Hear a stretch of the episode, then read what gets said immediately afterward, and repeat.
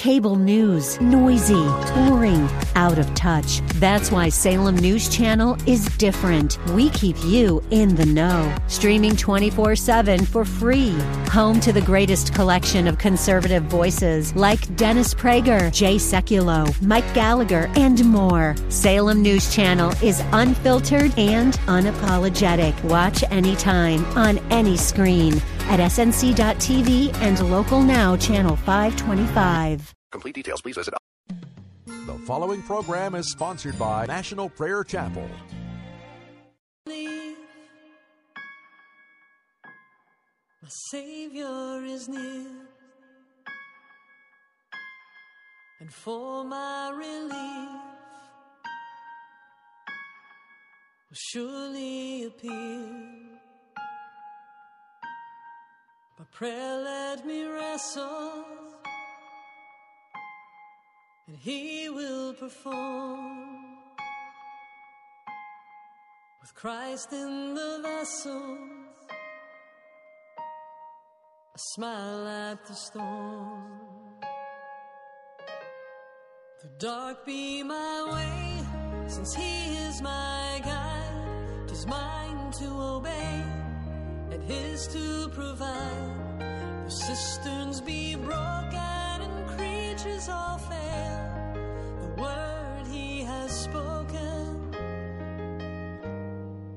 surely prevail. His love in time past forbids me to think. Leave me at last in trouble to sink.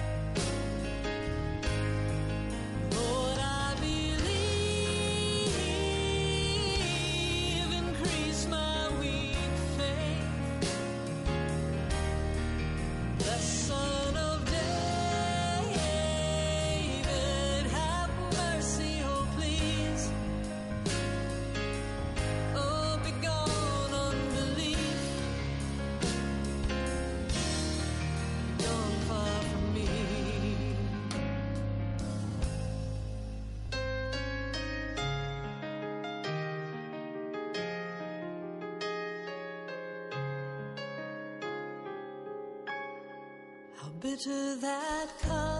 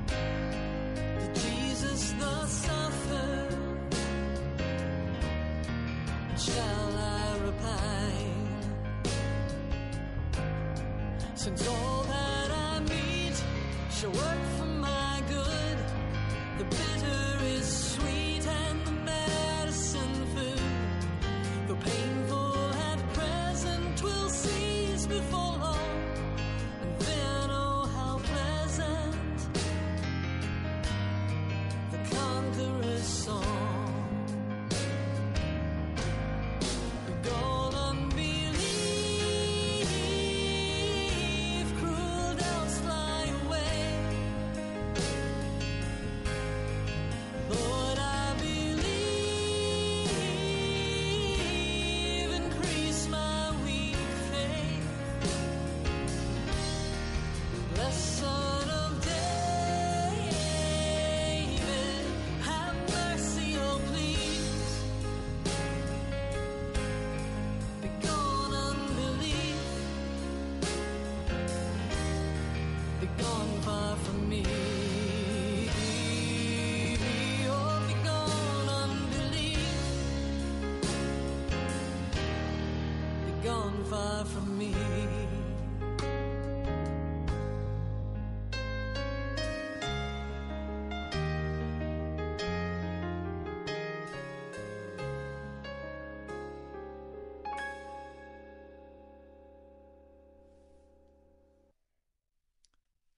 Charles Price published a book entitled Real Faith in 1940. This precious book deals with what was wrong in the church then as they dealt with a cold orthodoxy that was beginning to creep into the church. He was a leader in the Pentecostal movement. He swept by the power of the Holy Spirit thousands upon thousands of people into the kingdom of God. But he recognized that something was wrong, that faith was beginning to be seen as something intellectual, something that one must work for, one must build up your affirmations for. That when and in that day many healings were taking place, sick people were being restored, broken limbs, cripples, they were being restored. But much of the belief was that you had to believe that you were healed before it would happen. And if you just believed hard enough and long enough, then your affirmations would cause your healing. Today there is something desperately wrong also in the church. We're going to talk about that today in terms of the solution, for there is only really one solution. And that solution is only Jesus. Only Jesus. You're listening to Pilgrim's Progress. Thank you for joining me today. I pray you can stay for the whole hour, that your heart will be warmed and quickened, and that you will begin to see things you've never seen before, and find your way Find your way to our precious Savior Jesus in a way you've never done it before. So I'm going to share some of the thoughts of Dr. Price, and then I'm going to share the modern equivalent. Let's pray. Lord, as we come to this Pilgrim's Progress broadcast, would you quicken the hearts of every person who listens? Would you encourage and would you meet every person with a hungry heart for you, Jesus? Thank you, mighty God. I pray in your holy name. Amen. I'm Pastor Ray Greenley from the National Prayer Chapel. It is by prayer and the reading of Scripture that faith is built. Faith comes by hearing, and hearing by the Word of God.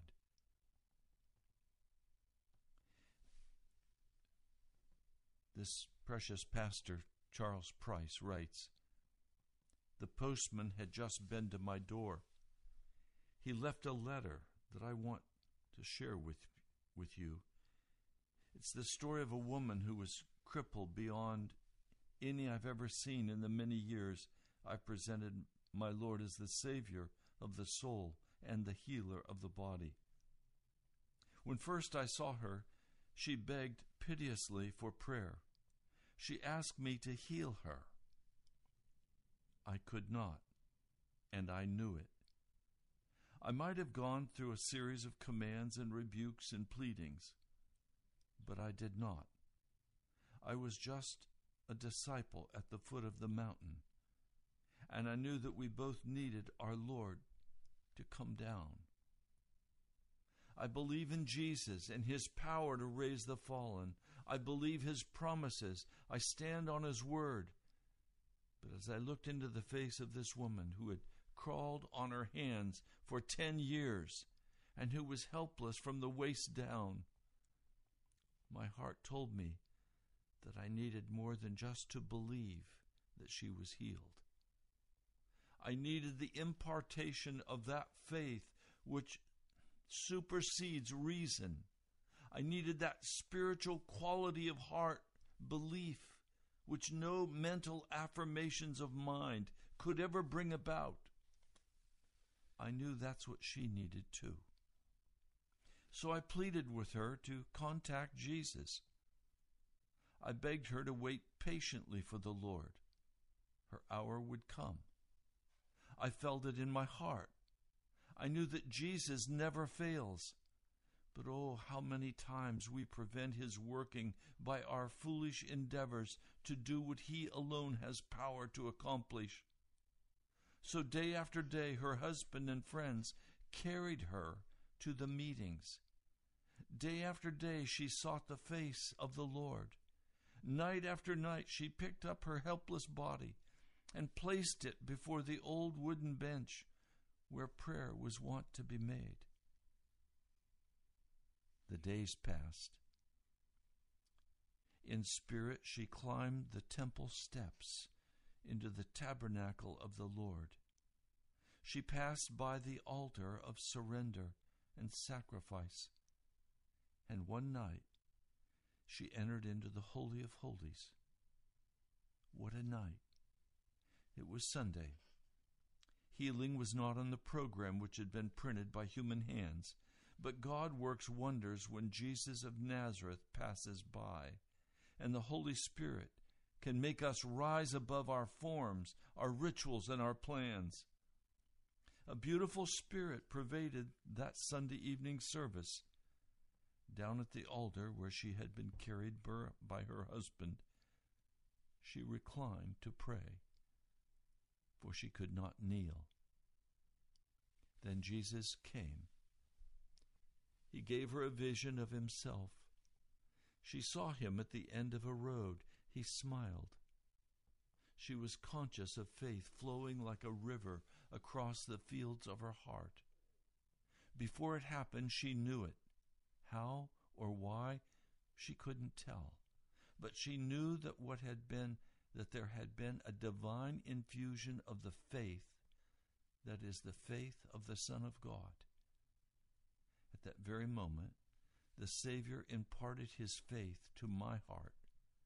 I turned to the Methodist minister on the platform and I said, Tonight we shall see the glory of the Lord. We did. As the hand of the Lord was laid upon her, she straightened out her shriveled limbs grew to normal size faster than it takes to tell it. She stood to her feet. She walked. No need to be carried now, except in the loving arms of Jesus. Down to the foot of the cross streamed sinners to seek a Savior. The building rang with the praises that come from happy hearts, and rafters resounded with the message only Jesus. Only Jesus. Only He can satisfy. Every burden becomes a blessing when I know my Lord is nigh. Now, the reason for telling this story is that I want you to see the difference between human effort to believe and the faith that is the gift of God. How much better and more scriptural it is to wait until Jesus of Nazareth passes by and speaks the word of faith to the needy heart than to mistake our belief in healing for the faith which He alone can give. Frankly, the day that first brought the poor helpless woman for prayer, I was aware of three things. One, I knew she had no faith. Two, I knew I didn't have the faith.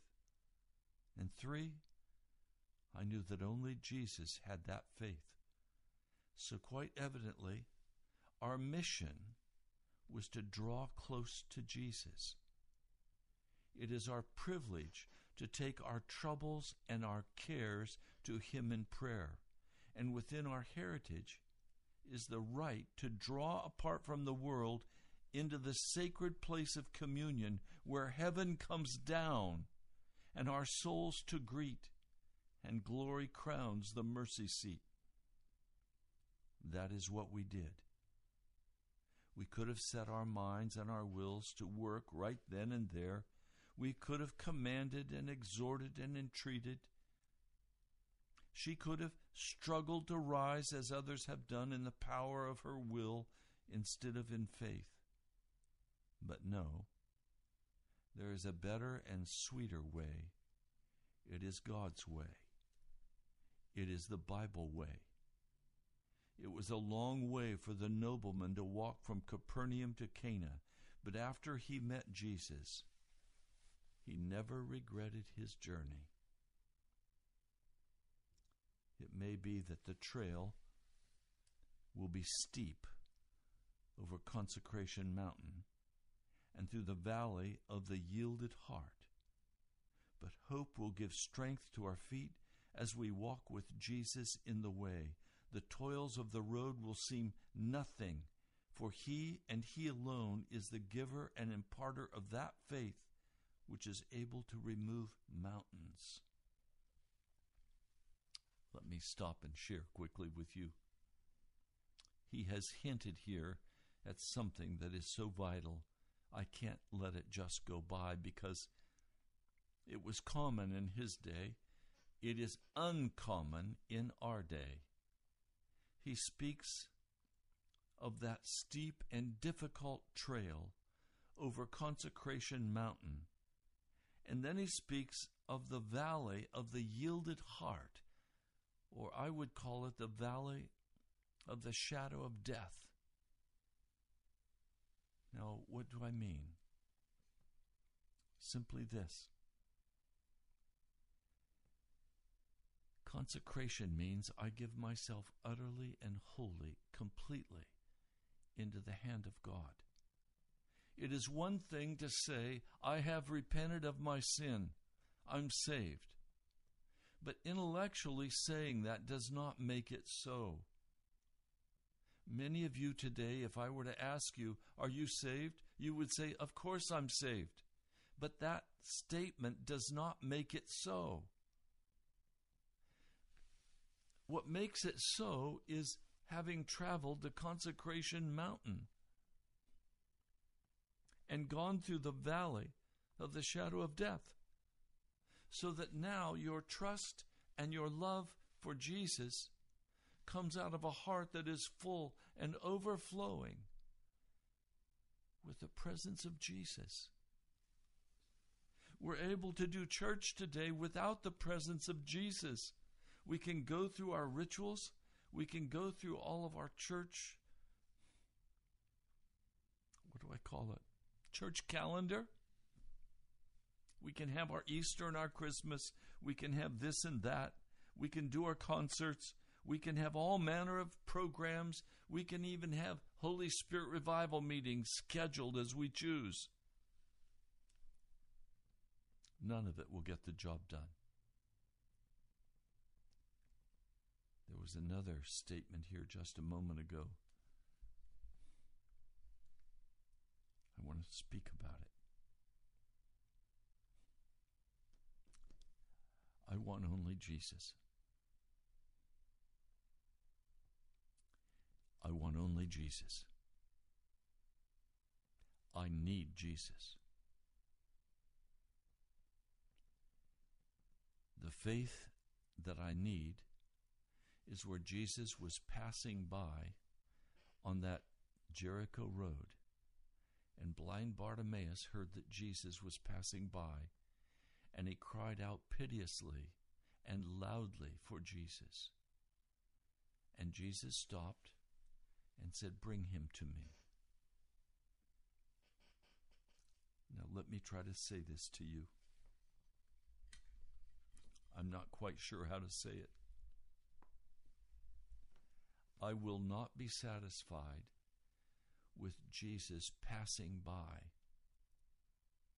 I need Jesus to come and dwell in me. Full time, all the time the promise of, of John and the vine is that we can be connected to the vine all the time. The promise of John 17 is that Jesus told the Father that He wanted to dwell in us, and He wanted us to dwell in Him. Now, please, I'm not talking about intellectual stuff. I'm not being anti intellectual, but I'm not talking about something that happens intellectually with us. I'm talking about the real, the experience, but more than experience. It's the reality of Jesus coming and dwelling within us, moving in and taking over. And I'm here to tell you today, He will not move into your life as long as your life is filled with junk. He will not come to my life as long as my life is filled with junk. As I find myself being irritated, when I find myself questioning people, motives, when I find myself functioning as a servant and not being appreciated. I don't have to be somebody, just appreciate what I do. That's garbage. Has to be taken out and put in the trash. We need Jesus to come. And we need Jesus to come and dwell in us full time, not part time, full time. All the struggle in our soul needs to be let go of as He comes in. All of our discouragement needs to be repented of for its unbelief. All of our loyalty to the ways of the world and the darkness of of the world must be repented of. He will not come and dwell in the heart of a man who loves the things of this world. He won't do it. It's impossible. So there is the consecration mountain. It's not by works. I'm not talking about legalistic works. I'm talking about finally and fully letting the Holy Spirit have His way full time. I'm talking about a place of, of joy and grandeur where the Holy Spirit, Jesus, and the Father all dwell in us, where we are given utterly to Jesus. And in our heart, we clearly say, only Jesus. Now, I want to share with you this sister's letter, and her vocabulary is going to seem strange to us because most of us have not experienced the fullness that she's speaking of. But I can guarantee you, once you have that fullness, you will speak like this woman is speaking. So let me share the letter that she wrote to Dr. Charles Price. Laurel, Ontario, October 12, 1940. Christian greetings. Oh, hallelujah! The joy bells are ringing in my heart because of Jesus. As the time draws near to another anniversary of the great miracle performed upon my body, the thoughts and the warmth of my husband's heart and mine go out to you in a very special way. Thank God the blessed Jesus came to us and manifest his power and presence so preciously to us that evening, October 19, 1924 what good measure He gave us. He saved my soul as well as healed my body, using you as His disciple. Truly, I was in pitiful condition, was I not, Brother Price? I was in great need, both spiritually and physically. Spiritually, I thought I was saved, but was really sort of on the fence, having too much of the Lord to enjoy the world and too much of the world to have real joy in the Lord. Through your preaching, the full gospel, the real joy of the Lord came into my heart, also my husband's, to abide with the assurance that our many sins were washed away in Jesus' cleansing blood. Physically, well, you pretty well know my condition in that respect, as you could see for yourself my helplessness when I was taken into your meetings. Not being able to walk or stand or even let my feet rest on the floor in the usual way when sitting in my chair. Ten long years of helplessness being carried in the arms of my faithful husband with continual suffering. And then Jesus again walked the Jericho road and he came my way in your meeting. And oh, yes, you've heard me tell of it so many times, but I want to tell it to you yet once again. The story never becomes stale to my husband or me because you see, it is Jesus dear Jesus. My heart overflows as I talk to you of it. The tears are flowing too, for Jesus' love melts me down in praise and thankfulness before Him. Yes, Jesus heals sick, sick bodies today. Keep on telling the good news, Brother Price, for there are so many sick and afflicted ones all about us. God's word tells us that Jesus healed the lame, the blind, the lepers, and all manner of diseases when he walked this earth many years ago. And we do know that he does the very same in the days in which we live. His flower has not lessened.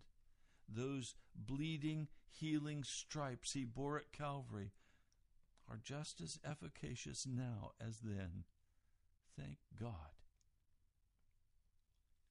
Saturday, October 19, 1924. Jesus put me upon my helpless feet and enabled me to walk without an ache or pain and sent me on my way rejoicing.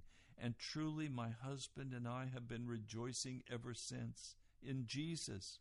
Sixteen years of health and strength and activity.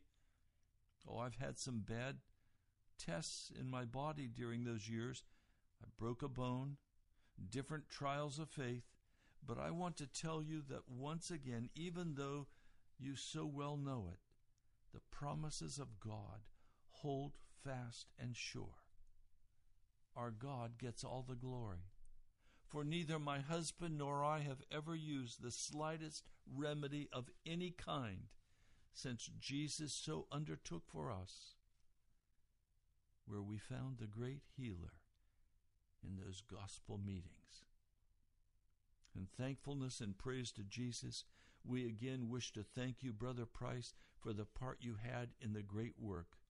Like Paul, you were not disobedient to the heavenly vision, for you did not compromise in any way, but declared the whole truth, not leaving out that Jesus heals the sick today. My husband and I are so well in body. All glory and praise to Jesus, our physician. We continue to pray for you. May you ever be guided by the Holy Spirit and anointed from above for even greater service than in Paris years, to proclaim the unsearchable riches of Christ. Now the Holy Spirit warms me as I write, and the power of God thrills and fills me. Hallelujah! Jesus lives. How do we know? Thank God, because He lives within. Cordial Christian love to you all from your ever thankful friends in Jesus, Brother and Sister Johnson.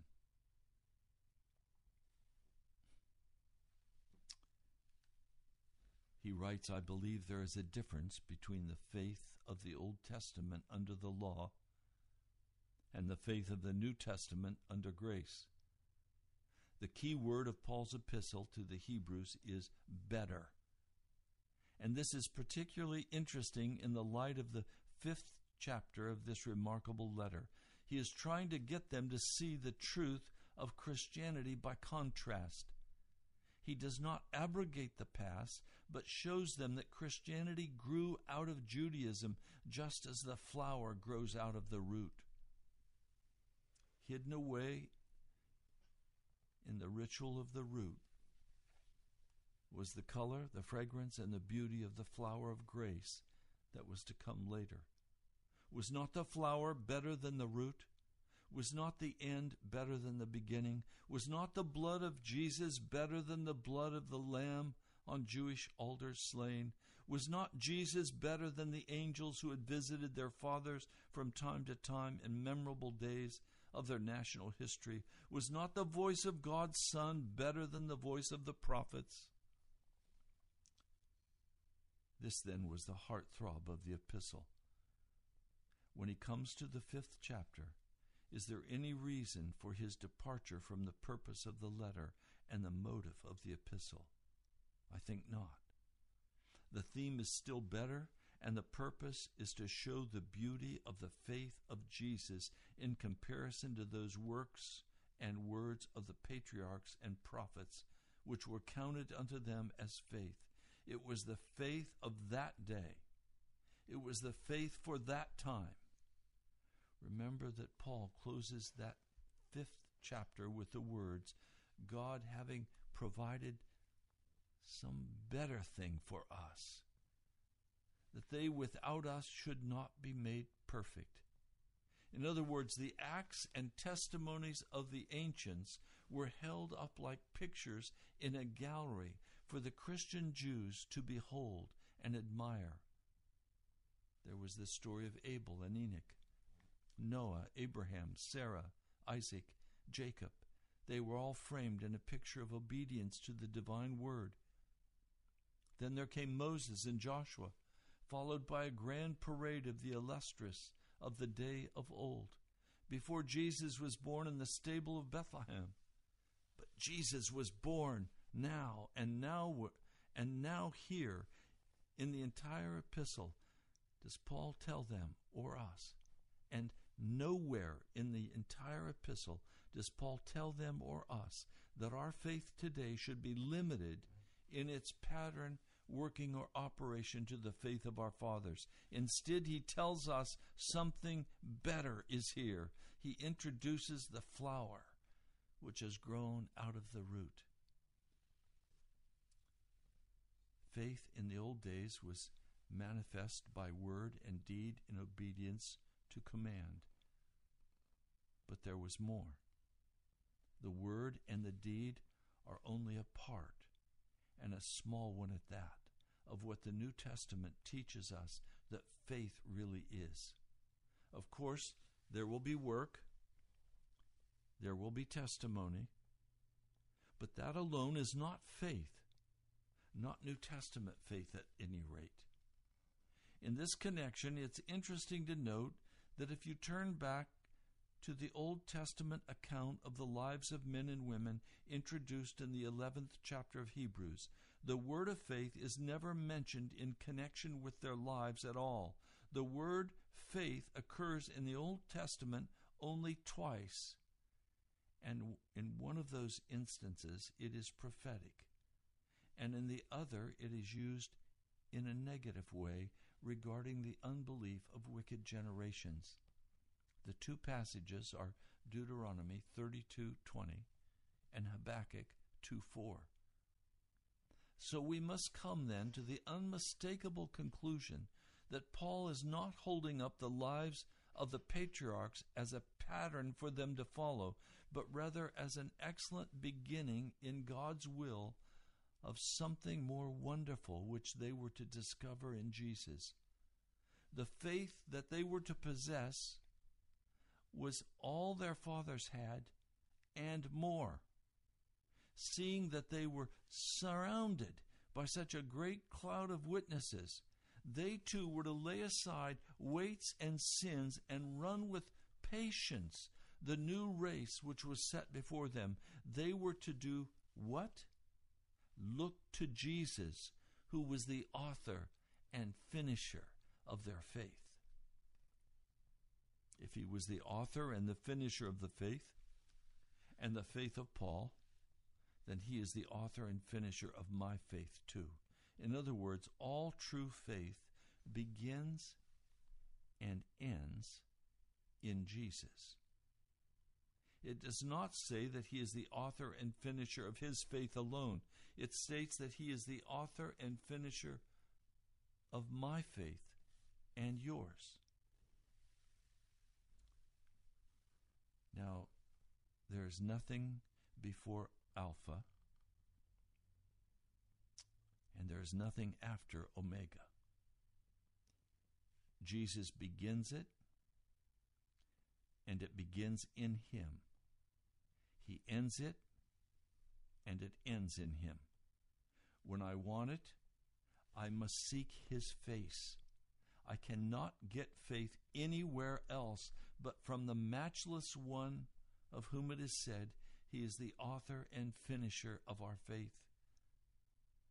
Not of His alone, but of yours and mine.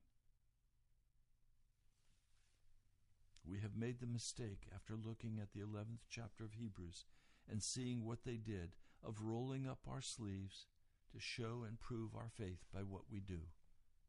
Have you ever done that? If you have, then you have stood in bewilderment at what seemed to be unanswered prayer, inoperative power of what you thought was faith. Remember that faith acts, but the acts comes from the faith rather than the faith from the act. Let me say that again.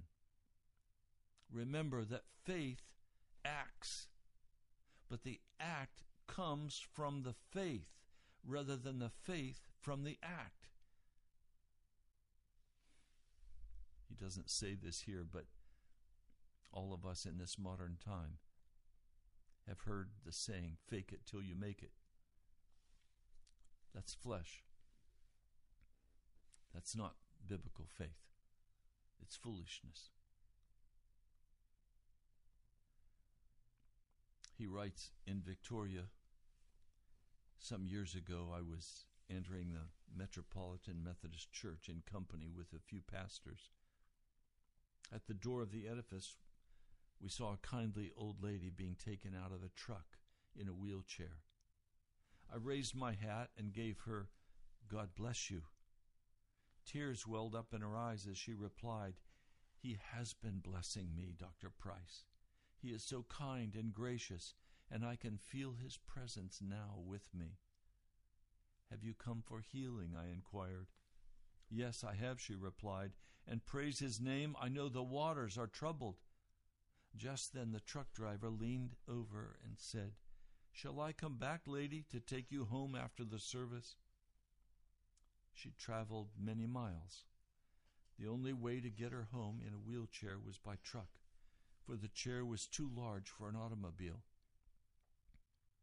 She hesitated, and then a light came over her face as she replied, No, I'm not going to need a truck. I'll leave my wheelchair behind and go home on the train. The driver scratched his bewildered head. Then he grinned at her, at what he thought was a foolish woman, and away he drove and she did not need him. She went to her house rejoicing, and she went home on the train. I told that story in a meeting I conducted in the Middle West. The next day, a lady sent a message that she would like to see me for a moment at her cottage. I found her lying on a couch with a group of people around her who were singing a hymn. She looked up at me and said, Brother Price, I've sent the wheelchair home. She waited for a shout of joy from me. None came. Instead, my heart fell. There was no faith, and I knew it. She discerned I did not enthuse over her words. So she turned away from me and said, If God can do it for one woman, he can do it for another. When I left the building that night, she was right again, the center of a group who were insisting that she arise and walk. But she went away sorrowful. Of her, the Lord could say, There is one thing thou lackest. The two acts were just the same. Two wheelchairs were sent home. In one case, it was faith, in the other, it was presumption. In New Testament faith, the act can be born of faith, but faith cannot be born of the act. The act comes from faith, but faith must come from God. This, then, is the better way of Paul's epistle to the Hebrews. This is the purpose and the motive back of what we call the faith chapter of the book. Have you not stood in amazement before the unfolding benevolence and generosity of the Lord? Do you not know that no good thing will he withhold from them that walk uprightly? So you have a desperate need. Take it to Jesus. You have a problem. Lay it at the Master's feet. Begin to trust Him. And as you give Him your confidence and trust, you will find His faith will become operative in you. Why play with the teacup of our struggles and endeavors when His faith is as boundless as the oceans? He's no respecter of persons. He loves the weakest and the simplest of us. But we become so important in our own eyes and so proud of our spiritual accomplishments that our testimonies display only the righteousness which is made up of the vanity of self. He looks at it. The righteousness which is filthy rags. We need to come in the guileless spirit of little children come with bells of love pealing in the belfry of our hearts. It is useless to wait until we feel we are worthy, for that will never come. Come as a little child to the one who in the days of old set a little one in the midst of them and said to the Pharisees, Except you become a little child, you cannot enter into the kingdom of heaven. Steal away softly to Jesus. Steal away softly to Jesus. In this day of grace, the faith for the Christian can be found only in Jesus. But in our blessed Lord, you will find sufficient for all you need. What Noah had was good, but what we have is better. Noah had God's Word we have God's Son. Noah built on God's Word, but our foundation is Jesus Himself. So we find it in the whole of that remarkable chapter a recitation of God's glory manifest in the acts of man who believed God and who walked the walk of obedience with Him. One of them, named Enoch, went with a walk went for a walk with him one day he forgot to come back. When the faith which is of God came to earth in the form of the Son of God, Paul was constrained to say in Hebrews that was of old faith, but here is the new. That was the good way, but this is the better way.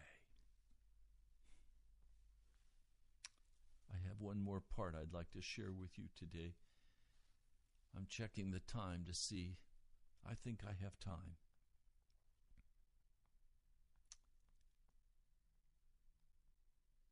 I have been reading the life of George Mueller. Pastor Charles Parsons tells of an experience with Mueller in the following words A warm, warm summer day found me walking slowly up the shady groves of Ashley Hill, Bristol.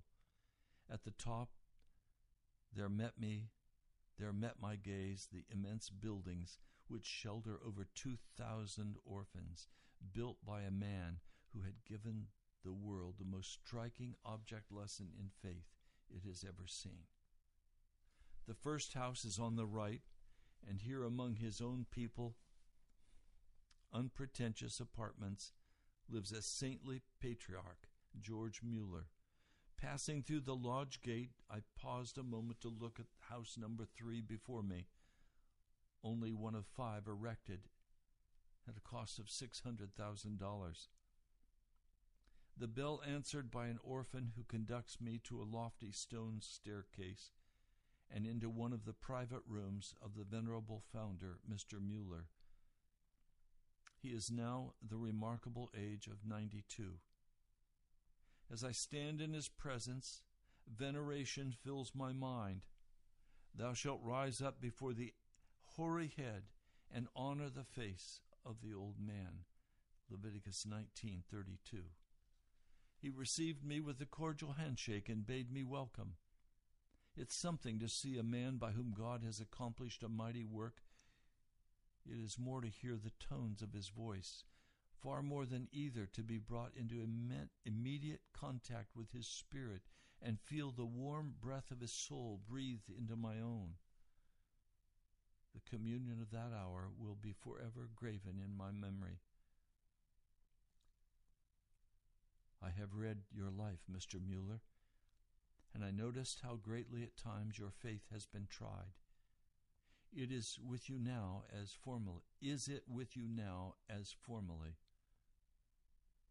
Most of the time he leaned forward, his gaze directed on the floor, but now he sat erect and looked for several moments in my face with an earnestness that seemed to penetrate my very soul.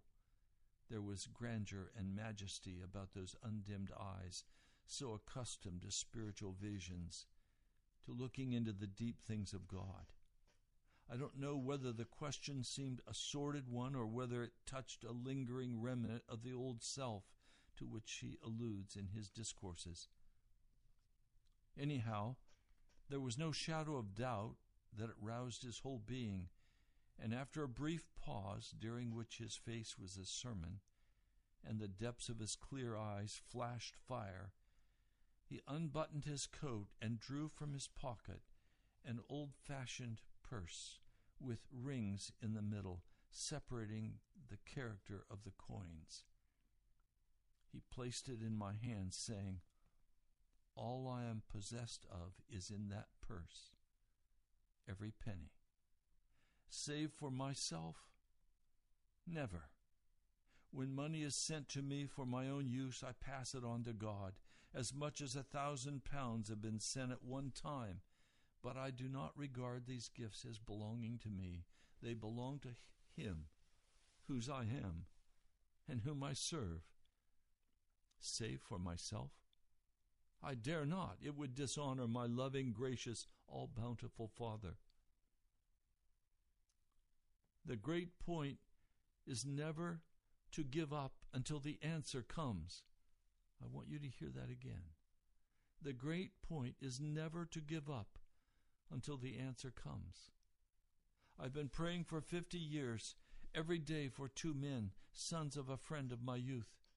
They are not converted yet, but will be. How can it be otherwise? There is the unchanging promise of Jehovah, and on that I rest. The great fault of the children of God is that they do not continue in prayer, they do not persevere. If they desire anything for God's glory, they should pray until they get it. Oh, how good, kind, and gracious and condescending is the one with whom we have to do. He has given me, unworthy as I am, immeasurably above all that I ask or thought. I am only a poor, frail, sinful man, but He has heard my prayers tens of thousands of times and used me as the means of bringing tens of thousands into the way of truth. I say tens of thousands in this and other lands. These unworthy lips have proclaimed salvation to great multitudes, and very many have believed into eternal life. Thus spoke George Mueller. Thus spoke a man of our time, for it was in Bristol as a boy where Mueller was yet alive. Thus spake a man who has learned the lesson that waters come from the fountain and the flowers come from the root. He had learned that the faith of God comes only from God, and with nowhere else could it be found. He learned that he who is so free in the grace of giving would teach his disciples how to be efficient in the grace of receiving. When he needed money, he went not to man, he went to Christ, who had the power to speak to the heart of the man who had the money. His faith came because of his daily vital contact with his Lord, and being in the will of God, he was given more than enough for every need. Well, we're out of time for today.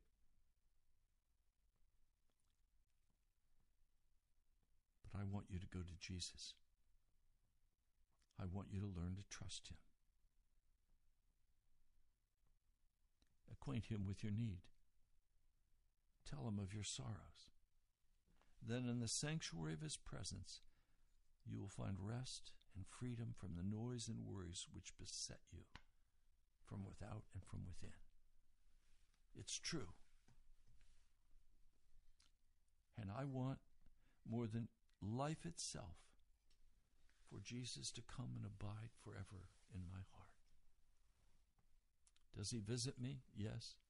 Does he answer my prayers? Yes, that's why we're still on the radio. I pray for the resources that we might stay on this broadcast, that we could even go to the FM.